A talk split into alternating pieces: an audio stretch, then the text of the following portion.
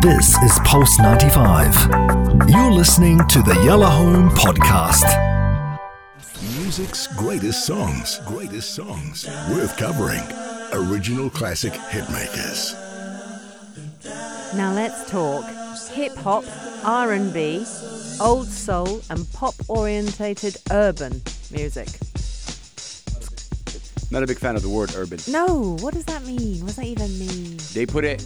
They they always say urban when they want to discuss yeah hip hop and wh- everything cool and whatever. You know, like uh, even if it's um, you know, like you were saying, you were saying Yeah. that this is uh, hip hop. Maybe yeah, okay, uh, sampled uh, beats, uh, stuff like that. Right. But but I'm just it's interesting how uh, the word urban is uh, is used to describe someone who's just yeah cool. But you know, hip hop is now the, the the biggest genre in the world. So now people don't have an understanding, and, and the word has been used in the past four years more than yeah, ever. and actually taken away because I read something Yeah. about this use of the word urban and, Yeah. and no one's liking it much. Uh, it implies hip hop heads don't like it. Like yeah, yeah, yeah, yeah. Like we, we don't like it as someone who's been Right. because it's like oh yeah he's cool. Uh, any anything cool. Oh he's so urban. He's uh, so what what do you mean? What, what is that? yeah. I want to be urban. Can I be urban? I think anyone can be anything anything you want to be. It's not about don't Make box yourself as that. urban. okay, so let's just chuck urban out. Yeah. We don't need that. Uh, and, I, and I'm pretty sure this band don't need to be called urban. Interesting conversation like that. Um, so we're talking about an American hip hop and R&B act, basically. Um, they formed in 1988, and they're brothers, which I didn't realise. I didn't realise that until I started doing my research on this one. And just so everyone knows, um, and this is really important, if you have a song that you want to know the story about, or a song that gets into your head, you know that kind of audio itch, and it happens all the time. Um, I actually create my uh, music great lists by hearing other songs around me, and it can be anywhere, anytime. The kids can play something. Um, you know, my dad could play something. Hass could say something. Yeah. I write a list. I've got it on the phone, on the phone, and I literally just keep it. Four two one five. If you ever want to text in a song, because I love it when I get requests. I've done a few songs that were requests from people who just listen to Yalla Home and go, "Tell me about this song," and I will do it for you. Um, so let's talk about the band. They're PM Dawn. That's what they were called. Um, so two brothers, Attrell Cordes, I think, and his stage name Prince Be. Um, Prince Be, sometimes, wow. yeah, credited. What, what is the PM stands for? I forgot. Like, is it a, a watch thing? AM PM thing? I, f- I Uh, remember. yes, no, it is. Yeah, the I remember PM it's a- dawn because it's the PM to dawn. It's the night to dawn kind yeah, of thing. yes, I remember. Yeah, yeah, you're yeah, right. You're yeah. right. I saw 19. What? When did they form? 88. Woo! I know. Yeah, Probably go back, back, back. Um, although this song comes from 19, sort of 91 uh, was when they actually got really big with it. So you had Prince Be. He's also called Prince Be the Nocturnal. I love a long name. I think I should get a long, long name. Let's come up with a hip hop name for us both. Um, and Jarrett Cordes, his brother, called DJ Minutemix. Oh yeah. Minutemix. So um, these two, uh, obviously brothers, Jersey City, New Jersey, um, and had this huge kind of crossover success in the early 90s. They merged everything. I love the older soul thing, um, but what they were very good at was sampling stuff. So um, they had a debut single uh, called Ode to a Forgetful Mind that came out in 1988. It was kind of fine. And then they had this album of the heart, of the soul, and of the cross. It's the Utopian Experience, and that was 1991. Now, this got huge critical acclaim, bang, hmm. into the charts everywhere, immediate commercial success, and most of it was down to this song, Set Adrift on Memory Bliss. So if you listen to the song, it's Spandau Ballet's True. Hmm. True by Spandau Ballet, which is another band from the 80s. Mm-hmm. Um, and that was a massive song.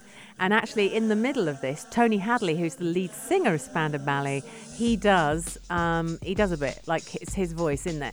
And they sampled True and then you know did their thing over it. Really, really good. Praised by clit- critics, um, and everybody loved it. And then they had a few singles after that. I Die Without You. I actually know that one. Uh, Looking Through Patient Eyes. Um, strong reviews. And then a couple of sort of albums and songs after that, and it petered out a bit. Um, but they used to DJ parties, so this is their history. They used to DJ parties and they would compose songs, and this is in the ninth grade at school. Wow. And um, it, you know, they came up with their stage names, Prince Be and younger bro- younger brother DJ Minutemix, um, and uh, they got this demo tape and they created it with six hundred dollars that they'd managed to save, Wow. um, and they'd managed to save it through being night security guards Hmm. at a homeless shelter. I mean, this is true, true. It's a story of every story. like yeah, uh, of all uh, Love it. creatives, artists. It's like a it's you feel you feel everyone has their own journey, but it's the same if you're struggling and stuff like that. You love Yeah. what you do. and Uh, you just plow all your money into it. That's pure love. Um, they approached Tommy Boy Records. Now, do you know Tommy Boy Mm. Records? Okay. What they were amazing. signed to them? No, they approached them. Ah. So for everyone who does who's going Tommy who, Tommy Boy Records was the rap music subsidiary of Warner Brothers. Okay, so super Mm. cool. Uh, and they gave their demo. This is what they were told. You're too much like alternative hip hoppers De La Soul. You're not hardcore or ghetto enough.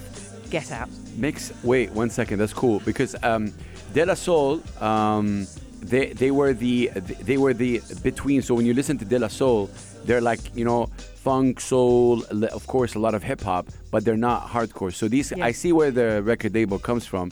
Uh, but yeah, you never should listen to a record label anyway. Like they're the culture vultures. Like Well, I know. think the fact that the quote is in here is probably because, you know, it stung and they left. They know exactly what they were called. They were like, we were told we were alternative hip hoppers, De La Soul. We weren't hardcore or ghetto. And you know, FYI, you know, alternative hip hop now is booming. Is it really? Oh my God! Oh, right. Mm-hmm. Alternative hip hop now, now, like in this era, It's the thing. Woo. Okay, Yeah. I'm going to go around saying Mm. that like I know what I'm talking about. Well, eventually, um, apparently, Warlock, which was an independent record la- record label, got hold of them, Mm. and off they went. Now, at this point, they're just about to go boom, and then that record label went bang. Oh man. Um, yeah, whole thing upside down. And at this point, it was sold to the highest bidder, which was Island Records. Um, and Island Records took hold of them, and that's where they released the prestigious and highly critically acclaimed album of, that I talked about, Of the Heart, Of the Soul, uh, The Urban Experience. So they released that. Set Adrift on Memory Bliss has all this sampling. What I find quite interesting is that, you know, this was their thing. This is what they did. They would take a song, because actually, True Spandau Ballet, that song is such an 80s. It sounds 80s, it's corny 80s. It was like the, um, what did they call it? The new modern era. There's something, the modern wave kind of. Spandau Ballet were all sort of hair and shoulder pads and funny wall makeup. And then you've got um, these guys and they got hold of it and made this song. And then they did it with something else. And then later on they got hold they, there's a song called looking through patient eyes. They got hold of george michael's hit father figure and they twisted that up as well. And they got cathy dennis um, doing some of the, the backing vocals. And so it's clearly sampling's their stuff. And then they did one called so on and so on. And they got into massive trouble with that. There was a big lawsuit because the um, batiste um, a band called Batiste turned around and said, "Hang on, you completely stolen our song," and they went, "No, he didn't." Uh, so, the, and I thought it was quite Sampling. interesting that PM Dawn, Dawn turned around at this point and went, "No, no, no, we didn't." Now they're they're the kings of sampling. That's what they do. Yeah. So But- if they turned around and said, "No, we didn't," I, I- it's Yeah, sa- sampling is not stealing though. Sampling, if you have if you have the okay to, to sample something, Yeah. that's not steal. Like you sample. Everyone, hip hop is based on sample. Yeah, So for me, agreed. for me, when people said, you know, like the great the great producers, Timbaland, Yeah. everything. yeah. He's, he's the, one of the greatest producers. Yeah. So with hip hop, it is all about sampling. Yeah, you know, they created a sound from soul, jazz, funk. It, it, you take that sound and. But I don't know. I don't. I don't, I don't heard the song. When you take specific things and take as it is Right. from the other person, because I don't believe any idea is new. To be honest with you, I'm coming Oh, to believe. no, I think they're all in the universe, and and and that- and actually it's just how you change it up make Yeah. it yours but the point the point is i think if they had they probably would have said yeah we did because Mm. that's what they that's what they were known for doing if you know what i mean the fact they turned around and went no we didn't we didn't so anyway they said they didn't. they said they didn't, um, and you know they, they have been they were sampling. This is this is 1999 we're up to now, and up until 1999 they were known for sampling. So when they were accused of it, and they went no, anyway they went to court. Island Records went to court on their behalf, and actually um, the Batistes didn't win. Uh, PM Dawn won, Island Records won, but they still dropped that song from everything, and you cannot find it now. It was re- it was removed. Um, subsequent releases of the Bliss album no longer carries it, and you, it's not available to buy. It's not on any publishing catalogue. They didn't want anything to do with it, but they said they didn't sample it. So everybody's got a bit of that going on, and that really is the story of PM Dawn. You know, um, they they now actually um, one of the founding members, um, Prince Be, in fact. Um, he died in 2016. We lost him. The other brother's alive, but he's not part of the band anymore. And it's their cousin, Doc G, who continues to perform and record under the PM Dawn name, but Wow. he's not one of the founding men- members. And that's where it's gone now. So let's have a listen to this song. You will hear now Spandau Ballet True in it. Um, and if you're of the right age, you'll you recognise it all. So enjoy it. It's PM Dawn set adrift on memory bliss of you on the music greats on Yalla Home.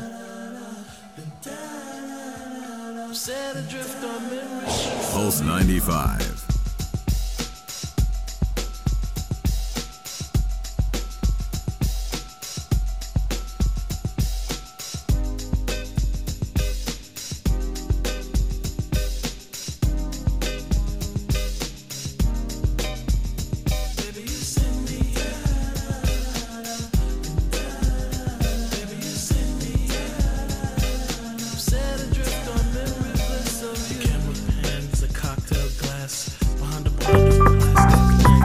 Is Pulse 95. You're listening to the Yalla Home Podcast.